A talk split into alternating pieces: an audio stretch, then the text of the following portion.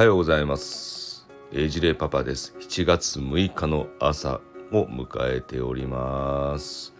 いやいやいやいやいやもうあのちょっと九州の方に私今いるんですけどもまあ、あの非常にですね不安定な天気が続いていまして雨がバーッと降ったかと思ったらピーッと止んでブワーって暑くなってボエーって雨が降ってブギャーってこうまた暑くなってとかですね。何を言ってんだみたいな擬音ばっかり使ってみたいな感じですけどもいやいやほんとね夏の前の梅雨の最後の、えー、段階かなと思わせるような天気が続いております。といっても7月6日ですのでですねもうしばらくしたら子どもさんたちも夏休みというシーズンでもありますけれども、まあ、我々働いてる身、まあ、私の場合はもう働くというかもう家事と育児とまた一部のお仕事とということで兼業みたいなもんなんですけども大人は休みがないですね。まあ、そんな中でもですね戦わなきゃならない現実とっていうところで今日も、えー、その内容に役立つようなものをお届けできればなと考えていますが今日何話しようかなと思ってたんですけどもたまたまあの私今リサーチをしてましてあのビタミン D もう皆さんの方がむしろご存知なのかもしれませんがビタミン D っていうのがあの我々の生態を織りなす中でも非常に重要な栄養素ということは知られているわけなんですがこのビタミン D と、えー、意外にもですね子どもの発達にも大きく関わっているんじゃないかといったような報告といったものも数多くすでに出ている状況でしてこのビタミン D の側面について いろいろと見ていくことができればなと考えています。でこのビタミン D っつったら何なんだっていうところはあるかと思うんですけどもこれもともとあの一言でビタミン D と言ってもですねじゃあそれはどんなパターンどんな種類に分かれてるのかというと6つほど種類が分かれてるんですよね。ビタミン D2 からビタミン D7 まで6種類あってその中でも一番活性が高いのがビタミン D2 とビタミン D3 というふうに言われています。でビタミン D3 っていうのがあの紫外線日光の紫外線に当たることによって生成されるとも言われていてでもう一つ活性の高いビタミン D2 っていうのはキノコ類またはあの卵とかですねあと、まあ、お魚、えっと、小さい小魚にも多く含まれているというようなことが言われています。でこのビタミン D2 とビタミン D3 っていうものがどういう働きをするのかということは、まあ、主にですねカルシウムをあの吸収させやすくするために、えー、必要なビタミンとも言われていて骨格や歯の発育促進とかそういうものがあの非常に重要視されているところですね。であと筋肉のその収縮とかそういうところにも関わるとは言われてるんですが意外と見落とされているのが何かっていうと小児のそういう発達にも大きく関わる可能性があると言われています。まあ、それ以外にもですね精神疾患の、えー、成人の一ごく一部ではありますけども成人疾患においてもいやごめんなさい成人の精神疾患に関してもその物質が非常に、えー、進行をとどめる上でも重要なのではないかといった論文もいろいろ出てる状況ですね。でこのビタミン D6 がなんでそんなあの子どもの発達とか精神疾患に関わっているのかについてなんですがそもそもですねこのビタミン D っていうのは、まあ、いろんなところであの栄養源としても使われているところはもちろん間違いないんですが脳内の神経伝達物質の調整を行うえものでもあると言われていて主にあの神経の刺激をこう伝達する上で重要なシナプスといったものを形成する影響が大きいんではないかと言われています。でそれだけじゃなくてグルタミン酸とかあとよくギャバチョコレートとかあるかと思うんですけどもあのストレスに関わってくるギャバあとグリシンドーパミンセロトニンなどといったような神経伝達物質ですねそれの合成と代謝のために、えー、使われているようなビタミンでもあると言われています。で特にあの ADHD、ASD となってくるとこのドーパミンやセロトニンといったものが大きく関わる神経伝達物質となっていてこの、えー、神経発達障害の子たちは、まあ、脳の機能上ですねこのようなドーパミンやセロトニンといったものが、まあ、非常にこう低下しているというような、えー、特性があります。その背景としてはよくあの見てみるとビタ、えー、妊娠期にお母様の方のビタミン D が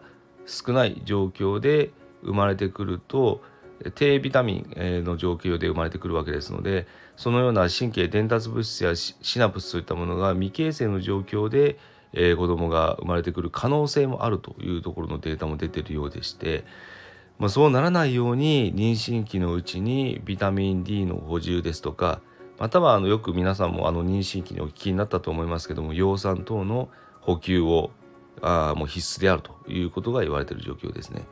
ですのであの妊娠期は皆様も気をつけてそのようなものを補充されてらっしゃった経緯があるかと思います。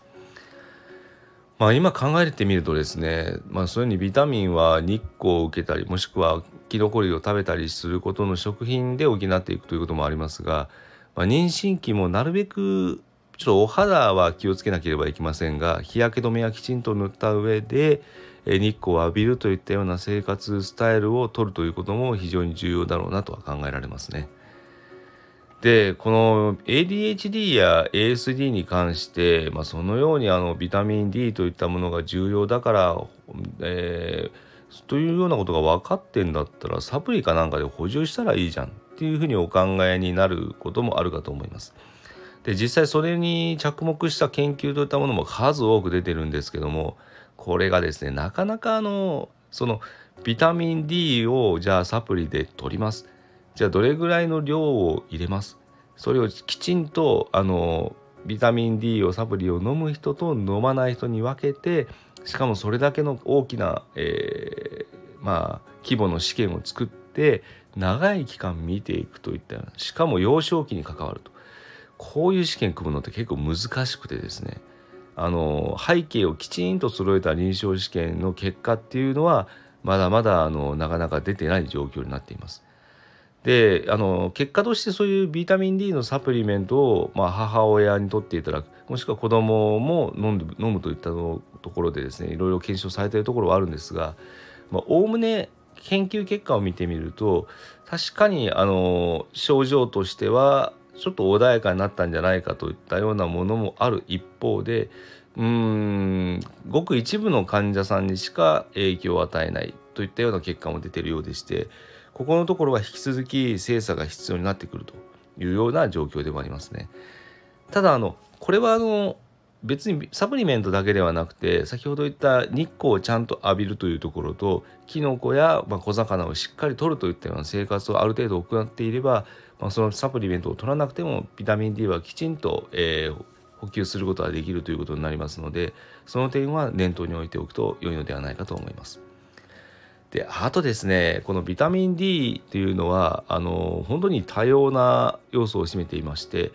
この回ご紹介した子どもの発達のみではなくて今度はご高齢になってくると出てくるがんに関しても大きく関係をしているんではないかといったような報告も出ています。これあの国内の報告でですねあの面白いのがその東京慈恵医科大学の方で検証されたデータなんですけどもアマテラス試験っていう試験があってですねまあ、まあ、本当内容聞くか名前聞くだけでも日本っぽいなという名前ではありますけども2010年から2018年の8年間ぐらいですねあの食道がんとか直腸がんとか大腸がんとかそういうふうな消化器がんの患者さんを400名近く集めての手術をしてですねビタミン D3 のサプリメントを取って、えー、取らなかった群と比べて再発せずに、えー、生活されている方はどれぐらいいるのかっていうのを比較した結果ですね。まあ、サプリメントを取り始めてから1年半ぐらいまでは、まあ、あのもうがん取り終わった後ですんでですね再発はせずにそのまま、えー、差は死亡率も再発率も差はなかったという結果になってるんですが1年半ぐらい過ぎた後からじわじわとそういうふうに差が出始めたらしいんですよね。であのー、結果ですね1年未満の解析を行わずに全体の5年生存率っていう5年間あのー、まあ、がんによってお亡くなりにならなかった率の方を見てみるとサプリを飲んでいる群は85%ぐらいで飲まなかった群は76%ということでこのビタミン D3 のねサプリを飲んでる方でそのようながんの再発や死亡リスクを抑制することが示されたっていうのが出ています。まあ、今後はあのこういうものをですねさらに再現性を持つような試験も、えー、進めていくということみたいですのでこれを考えればですねもう生まれてくる生のタイミングとでがんによってお亡くなりになるかもしれないけれどもその死のところそれを生を持ち上げて死をさらにこうリスクを下げるといったような非常に有益な必須ビタミンというふうなことが考えられますのでやはりあのこれを補っていくというような生活をちょっと我々も考えていかなきゃいけないなと考えているところでもあります。